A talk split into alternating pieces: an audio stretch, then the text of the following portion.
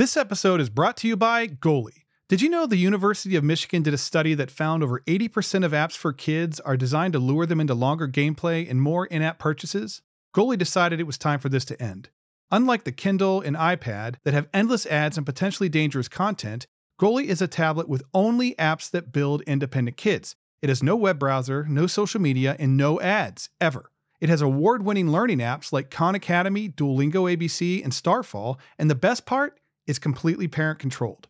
In my house, we use Goally's kids calendar to teach my son how to stay on task. He learns life skills like how to make a sandwich by watching one of the hundreds of video classes and can practice it by following along with one of the 50 pre made routines. As a dad, there's no better feeling than knowing that my son is becoming more independent every day. For more information and to try Goally risk free for 30 days, visit getgoally.com. That's G E T G O A L L Y.com and use the code The Autism Dad to save 10%.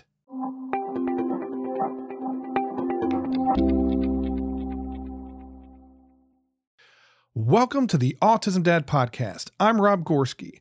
This show is inspired by my own personal journey as a full time single dad raising three autistic kids. It's all about special needs parenting, the challenges we face every single day, as well as some of the things we have to learn to navigate along the way. This season, we're going to put a major focus on empowering and educating parents. We're going to talk all about building a community of support around your family, the importance of self care, as well as connecting with services and resources that are vital when it comes to raising a child with special needs. So be sure to check us out at listen.theautismdad.com, subscribe on your favorite podcast listening app, sit back, relax, and enjoy the show. On this week's episode of the Autism Dad podcast, we are going to hear what it's like to raise an autistic child from a dad's perspective.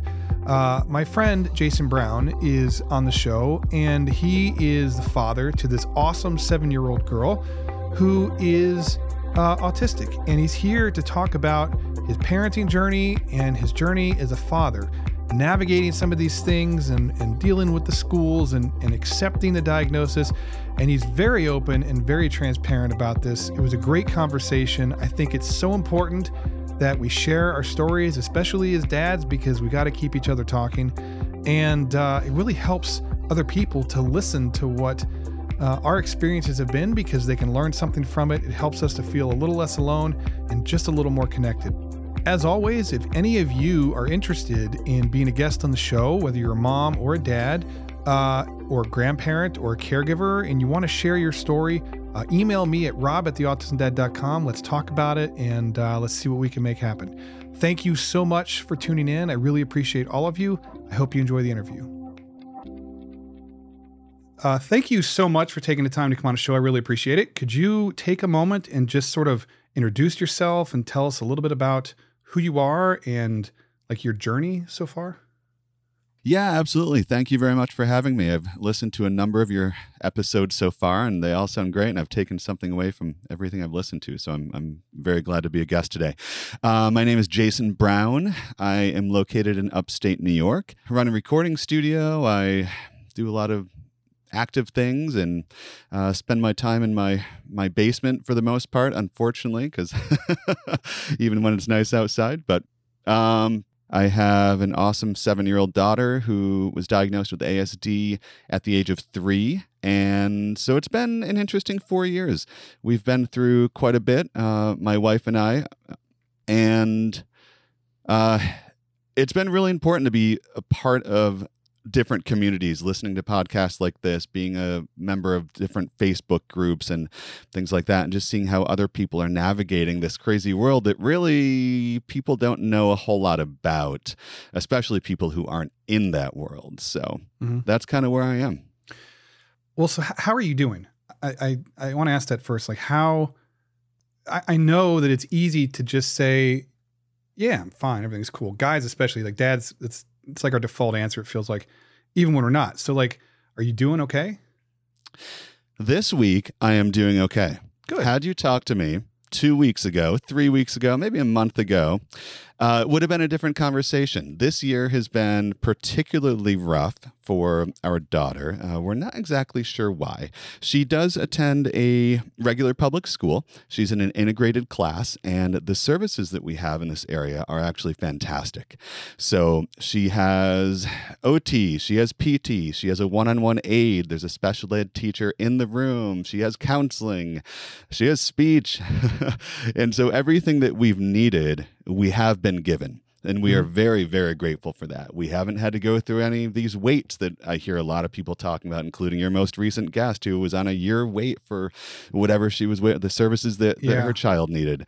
And again, for, for those kinds of things, we really consider ourselves fortunate. What becomes challenging is when your child ends up in an area that maybe not everyone is equipped to deal with, or some of the people on the staff are maybe young and haven't encountered some of these things. So recently, our daughter has gone through a phase of outbursts that uh, include yelling and then kind of out of nowhere have progressed to more physical outbursts. So she's done a lot of hitting this year. She's done Mhm. a lot of kicking. And that's not who she is when we see her. We don't see any of this side of her when we're at home. She is happy. She's hilarious. Uh, she loves coloring. She loves watching TV shows. She loves filming videos and pretending that she's a pop star and riding her scooter. And then we get calls from school that are, well, she's on the floor screaming and she just hit three students and then kicked a teacher in the leg. Wow. So, most recently, we got a call from the principal, and I was told, and this goes back to, you know, what people kind of know or what you think people should know. I was told that she might not pass second grade because of these situations. And needless to say, this put me in a very dark place. I wasn't able to do my job very well that day. This was in the middle of the day. I got the call the rest of the week was pretty much ruined. My wife and I were extremely, extremely upset, saying, "What, what are we going to do?" And we had a meeting with her team at the end of the week um, that was scheduled because of these behaviors. And so we went in very much on would it be on offense or on defense? Either way, kind yeah. of ready for a battle, you know. Yep. And at the very and it went very well. The meeting went very well, and they were very here. Here's what the plan that we have in place now, and we're going to try these new things, and et cetera, et cetera. And we had talked to some people who we know who work in this field, and they had said that principal should have never said that to you. That's actually illegal to say. And so at the very end of our meeting with her team, where this principal wasn't, she wasn't a member of that meeting, I said, you know, this has been a really rough week because of what the principal told us about her not passing second grade. And the team just looked at each other dumbfounded and they were like, We were not a part of that conversation. We weren't told that. And that's not even something that would happen legally. So that was a really rough week that was, you know, rough because of A, her behavior, and then B, someone giving us kind of false information on this subject. And so you have to wonder was that a scare tactic or was that someone who's kind of running the show who maybe isn't as informed or educated as they should be about this topic? Yeah, words matter. You know, when when you are uh when you are in the position that we are we we find ourselves in, you know, a lot of times um uh, people in that kind of position of authority uh, it's most most often I found these people are amazing, right? Like they really they want what's best for your kid. They want to work with you. They want to all this stuff. Every once in a while, you find someone who maybe maybe they're having a bad day or maybe they're just frustrated and overwhelmed and they're, you know, saying something that they should not say. And that and that happens. But the but the ramifications of that for a parent like you or myself is fear and uh I mean, it, it's it's like anguish because you're starting to think like, oh my god, like how bad is this? And you know, what are we doing wrong, or how like what do we have to do? And then you just start spiraling, right? And you go into that like darker place. I've been there many times, and uh, you're lost. It feels like, and then you find out that there was really like we got some stuff to work on, but it's cool. Like we're we're gonna we're gonna just adjust what we're doing and make some changes and everything's going to be fine. Um, and it's part of that sort of emotional roller coaster that I think that parents like ourselves are riding all the time. Yeah. Whether it's school or doctors or therapies or, or just everyday life, you know? Yeah, absolutely. It's you know we've gotten to the point where I think everyone has gone through this who's in any this sort of situation or really any situation in, in life where the first couple times something comes up, you're on the defense. It's your child. The first time that we had this happen was when she was attending preschool. And after a couple months, the teacher said, You know, we kind of need to talk about Sylvan. And we're like, Well, what do you mean? What are you guys doing wrong that she's not doing well here? Yeah. right uh, and Been so that was yeah and that was kind of the first thing and and then we kind of realized all right well she is a little behind developmentally and so we had her tested for you know just kind of getting an iep in place and the person said yeah well you know you, blah blah blah this and that and this.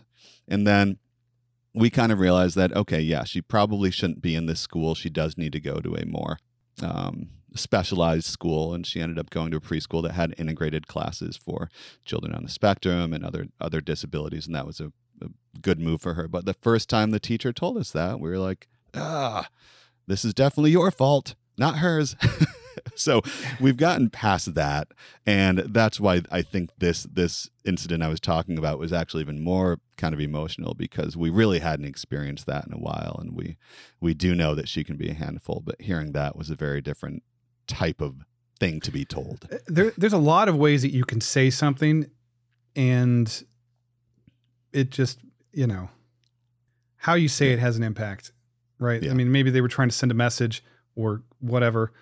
And uh, we just got to be, we got to be careful how we, yeah how we communicate with parents. Yeah. Um, I wanted to ask you what, uh, so uh, she was diagnosed at two or three, you said? three Three. yeah. did you guys did you guys notice things like what prompted you to go for the evaluation Yes, we noticed things. She was behind in everything that she's done. She walked really late. She didn't talk for a very long time. Not that she was nonverbal, but she wasn't saying words. And when she did start saying words, they were not mommy and daddy. It was saying the alphabet and counting from, you know, 1 to 20 at a very, very young age. And then mm. she started singing songs from the shows she was watching. And then it eventually did lead to a little more language, but it was hard to understand. And physically, she did start walking eventually, but just was tripping a lot, didn't have the balance, and wasn't really looking at people in the eye eventually. And so it was kind of all the things that that you know you start to read about and people say well have you had her tested for so and so and we're like no we don't need to do that but eventually again you know she was she was attending a nursery school at the at the age of 3 and so that's a pretty young age to start doing that. Mhm. Um, she was potty trained, so that was never an issue. She she did that on her own at a pretty young age, and but then it was really at this school where we started, you know, getting more feedback from the teachers and and them just saying how she's interacting socially with people, mm-hmm. and then it turned into her not wanting to go into big social events, birthday parties, or getting really startled, not even startled, just upset at things that weren't in the routine Mm-hmm. right? So if we were at an activity and my mom, her grandmother showed up, but she wasn't expecting my mom to show up, that would lead to a complete meltdown and screaming, even though there was no harm at all in this situation, right? So it was a lot of things like that. Uh, yeah what people i don't think understand you know i mean meltdowns are the result of overstimulation caused by whatever right but it's not necessarily negative stimulation either like you can have you know she could have like her fifth birthday party or something and it's great she gets everything that she wants she gets all of her friends and loved ones are there but it's just it's just the it's just overstimulating right? And so uh i'm sure she loves grandma but it's it's just that outside of the routine doesn't matter what it just it hits them in a different way and they have a hard time processing that change. My, my kids were like that too and and uh people would would misunderstand i think a lot of that and they would assume that you know the reason they're having a meltdown is because something went wrong and that's not always the case you know there's too much i mean christmas was a nightmare i mean just things that are um emotional and like full of energy and noisy and with people and colors and lights and like whatever. I mean, it's all it's just uh, it's all sensory input and and they have a lower threshold sometimes or they process it differently and and they just reach a point where they just you know melt down and it's just not always a negative experience that leads up to that and, and people don't i don't think they always realize that no, they definitely don't. And for her, a big thing for a long time. She's actually gotten a lot better with this particular one, but happy birthday at birthday parties was always a meltdown. And so it took us a while to realize okay, we're going to leave the room. Let us know when you're going to sing happy birthday because she can't be around for that. And we never really knew if it was the noise or if it was just kind of an emotional song for her. I mean, she's been affected by the the for a very long time right before the credits of a movie would start. She would start the movie over. And it was a combination of not wanting something to end, Yeah. but also the credits are where usually some, especially with Disney movies, she eventually stopped watching Disney movies. She's back on them. But the song is always very sad. And she would just start Okay. bawling at these songs. And so we never knew if Happy Birthday was that. I don't think it was. I think it was just more that all these people were singing loudly. But uh, for a long time, yeah, we, we, couldn't be at a friend's anybody's birthday party. We don't sing at her birthday. Um, people know that when they come in. Um, so there will be no happy birthday. We let let everyone know. so so what was i mean i well i can i can totally relate to that my my oldest was very similar in the sense that like um we had to be very careful with anything like that celebrating holidays or birthdays or or whatever. And it was always um kind of a stripped down event. It kind of sucked for parents and family members who wanted to like really you know celebrate their birthday or whatever the occasion is. Uh but you just you know you learn to adapt and adjust things and uh, you know you still get that same appreciation and, and experience and make those same memories. It's just in a different way you know? So Yeah. I, I can i can very much relate to that um, what was your diagnostic process like was that um like how what was that experience like for you like as as a dad Emotionally, yeah yeah, it was rough. It was rough. Um, yeah, we went to uh, the developmental pediatrician, and even, you know, and I've said this to many people. A lot of people, if you met our daughter, might not think twice if it was, you know, in a social setting or just a couple minutes of conversation. Mhm. And even the the doctor in that situation said, ah, I don't really know. I'm going to put her in this category. I could not, but I'm going to, and partially because it's going to open a lot of doors for you for services. Mhm. And we are very grateful that she did, and it's definitely the correct diagnosis as we watched her get older. But it was really hard. And it's hard for any parent to get any kind of diagnosis like that, whether it's it's something neurological or something medical or or anything that's going to kind of change the way that you're picturing the future of you and your kids. And certainly our our vision of what's going to happen in the future has changed with her. Um, again, she's in a position where she very well could be living by herself in New York City in 15 years. You know, who knows? But um, it's still something hard to deal with. So, and I think it just goes down to with any situation if you get a diagnosis of of some sort of illness for yourself or anything else it's about changing expectations and saying okay well this is where we are. What are we going to do about it and how are we going to make the best of it? And you know people have told us uh, my wife and i that she couldn't have been born to a better couple because neither of us get angry. We are accepting of everything she does. We try to help her in everything she does there's you know it certainly added stress um, to the relationship and to life but she really is a very funny and intelligent and deep thinking kid and you know i think part of the reason she is that deep is because of the way her brain works Mhm. and I think it's just made her into a really, really awesome person. She's crazy smart, you know. Good, good story. About two years ago, so she was five. She was playing hide and seek with some friends, and she started counting which I thought was just random numbers. And by the third time she did it, I realized she was counting by squares. And I was like, oh my God, you're counting by squares. She was like Oh. 2, 4, 9, 16, 25, 36, you know, and she's like, ready Wow. or not, here I go.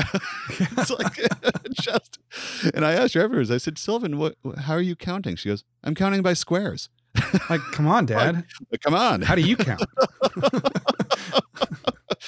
So you know just stuff like that and uh, she's she's great. But the initial the initial thing was hard. And then again back to things like this where you know every day uh for for the last maybe four or five months i sit here and i do my work and every time the phone rings i'm like you know jolt of anxiety through my body Mhm. because i assume it's the school calling saying you have to come get her or she's getting kicked out or she hit somebody else we need to talk about it for half an hour.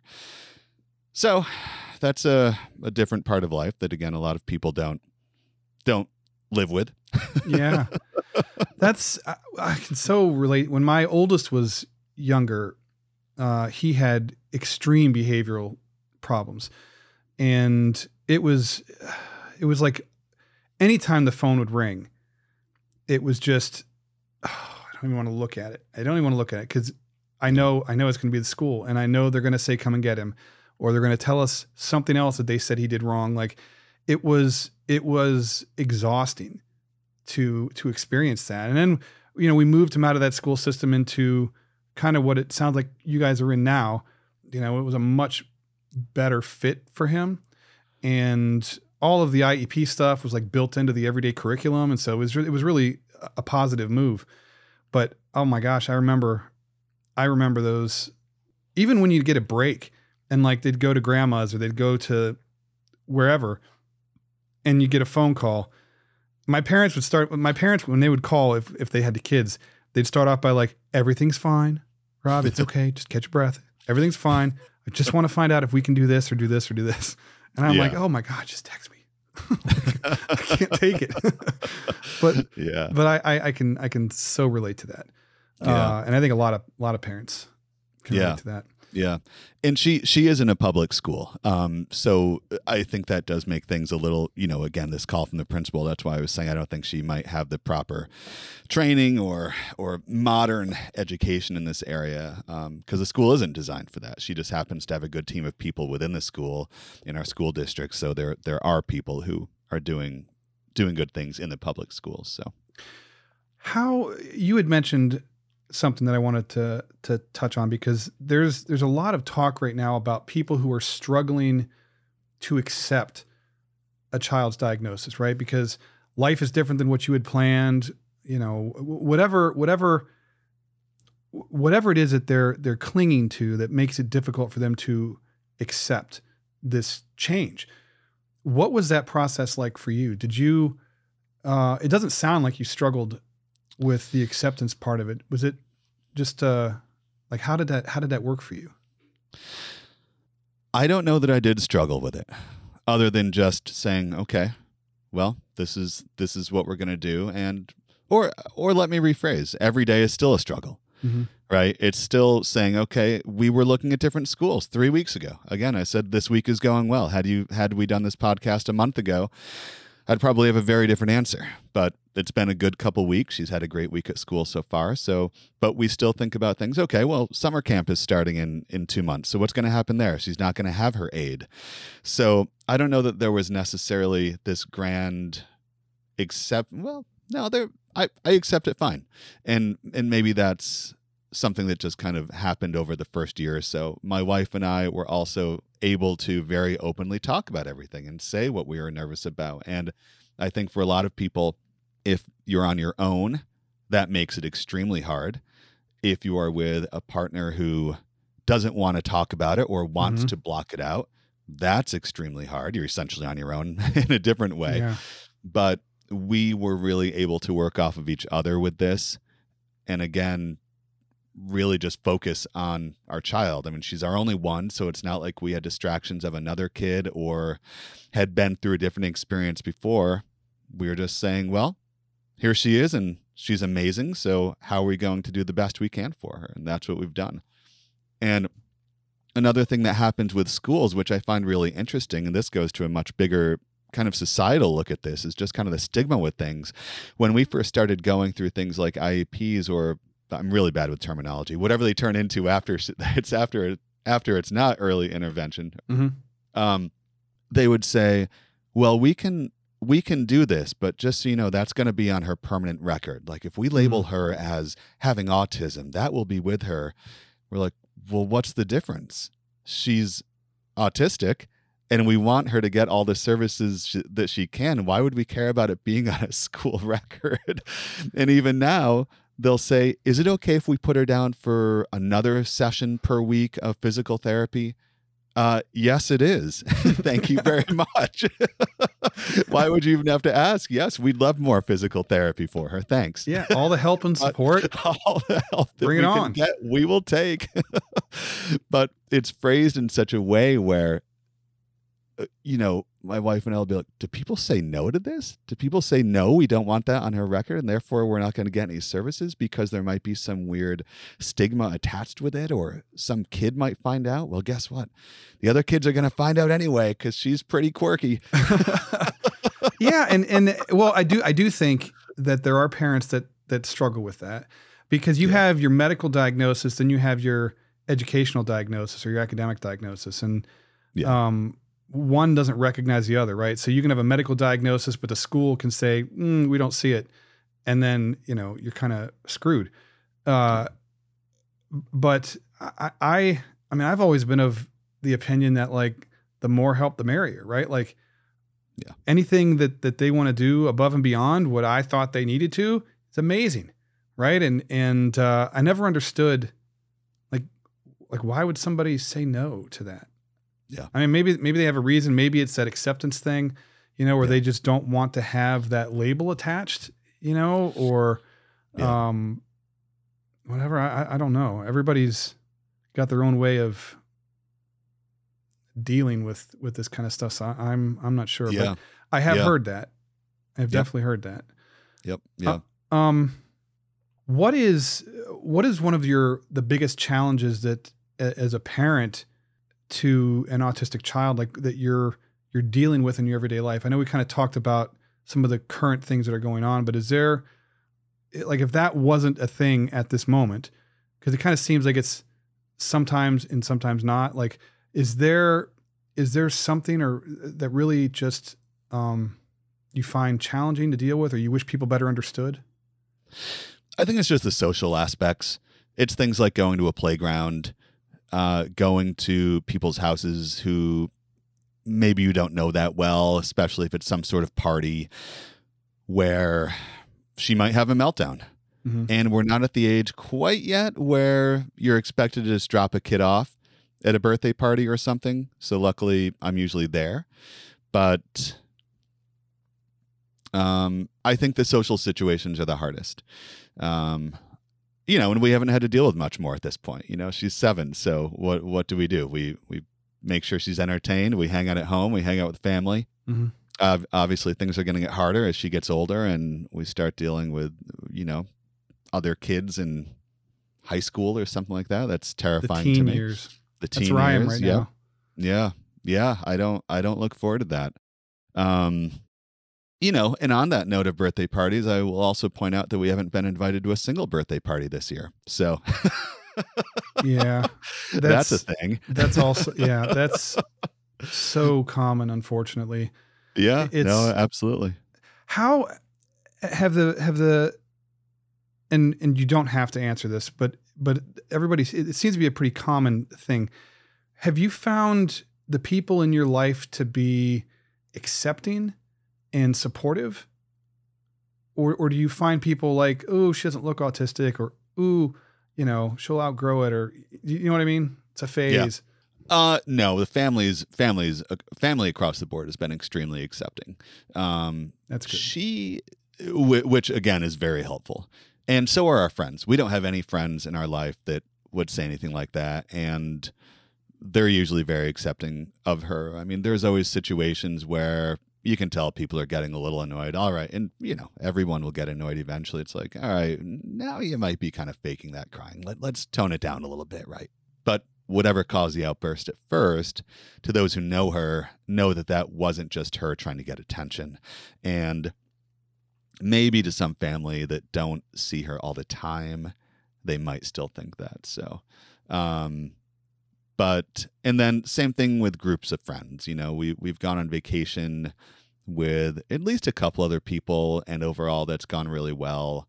Um, but again, if if there's an outburst, then that's you know we were at the beach one day and she got stung by like a little jellyfish and most people would say "Oh, that hurt cry for a little bit but that was the end of the day for us so we had Oh, to yeah. jump back in the car and, and leave the beach at 1 p.m or whatever it was and it took her several hours to recover from it and i'm not talking about a big jellyfish it was like one of those little micro ones Mhm. I like my my oldest was like that. He would he had such a, a bizarre reaction to pain. yes Um he could I mean he'd slammed his fingers in a car door before. Fine. Like I'm horrified. I'm like, oh my God. Right. and he walks away like nothing happened, or he'd run into a wall like just in a dead sprint, bounce back and be totally fine, but gets a paper cut. And it's like all hell breaks loose. You know, everything has to come to a stop and it takes hours to calm him down. And uh, that's that uh, that's it's it's relatable. I totally um yeah I've never been stung by a jellyfish of any size, but uh, it sounds very similar to what my son would would do at that point. yeah Um, what is something that you are concerned about? Like, is there something that you worry about as far as the future? yeah everything That sums it up. again not not really knowing you know i mean i think every parent does but then you throw in these things where i said maybe she'll be living in new york or or maybe she won't maybe she'll get older and she'll develop some crazy anxiety depression disorder which you know you see signs of a little bit right now but again looking forward to, or not looking forward to those high school days where maybe things really start to get to her and i really don't know um, I can't really tell how how she's going to be in you know as like a 15 year old where where will her brain be and how will it be working? Mhm. um, right now again she's doing great. She's incredibly intelligent. She does well in academics. She can communicate with people. She's getting so much more outgoing. She's able to walk into social situations. Will she be living by herself when she's 20 i honestly can't say. I'd love to think she will be and if i had to say right now will she be? Yes. But again i, I don't know. So those are the biggest fears um, you know fear of, of death of both of her parents for some reason. Yeah. leaving leaving her alone. Um, again regular parent fears but add in the situation and uh, it's a little worse. Yep. Oh yeah. so yeah. Yep. I, I I don't think there has ever been a parent that I have talked to who has not had that fear. You know, and, and the urgency of that or the intensity of that is higher for parents who are caretakers, right? Like more than what like a typical parent w- would be. Um I I I I do understand that. yeah It's uh keep you up at night kind of thing sometimes. yeah definitely Laying in bed staring at the ceiling fan. um yeah do you have a message or something that you wish i mean we kind of talked about the social situations but do you have um, advice for let me let me ask it like this do you have one piece of advice for parents who uh, just received a diagnosis for their kid and just feel like their whole world is like crashing around them because they don't understand what it means and they're afraid and they're overwhelmed and they don't really give you a direction to go in. They just kind of like, here's this information, you know, good luck. Yeah. Yeah, I have a couple couple pieces of advice. Um first of all, take all of the help that you can get mm-hmm. from any services that are offered. Don't think that there's some sort of stigma. Those services are there to hopefully help you and help your child deal with whatever the situation is. Don't worry about what other people think, especially people that aren't in your immediate family. And get involved with groups where you can talk about it, whether it's social media, whether it's actual in person groups, which I've actually never done, but certainly part of social media groups, uh, you know, podcasts like yours, listen to them. Do as much kind of learning about it as you can. And I don't mean necessarily the science of it, just learning about what your situation is going to entail, what you can do to help the situation for both you and your child. And just know that that child is still your kid and they're still awesome. that's that's I, I love that. That's uh you know, a diagnosis really doesn't change anything. It opens doors, but it doesn't change anything. Your situation, your struggles, your journey is the same as it was before a doctor says, you know, your child is autistic or you know whatever you're dealing with. Um it just it's insight and it's context and it's uh more information to help you a be the parent that your child needs you to be and uh, it, it, helps you just to better understand kind of the hows and whys. So i know my kids at times i'm just like what are you thinking? Like what i don't understand. And then it's like okay well okay i do understand. I, I do understand. It's an adhd thing or you know whatever. And it just it just to me like knowledge is power. And it's just knowledge. That's it. Same kid, nothing changes. You know, that's why I don't I don't really fear the labels. I don't really fear, uh, not anymore, anyways. I don't fear any any of that stuff because I don't think it's something that is uh, that warrants that type of yeah. reaction anymore. But yeah, yeah, yeah. I think you know again when I, I think one of the hardest things we went through was honestly the preschool story where we didn't really know or there wasn't a diagnosis, right? The diagnosis actually made things a little easier because we mm-hmm. could say, okay, well, that teacher was actually right.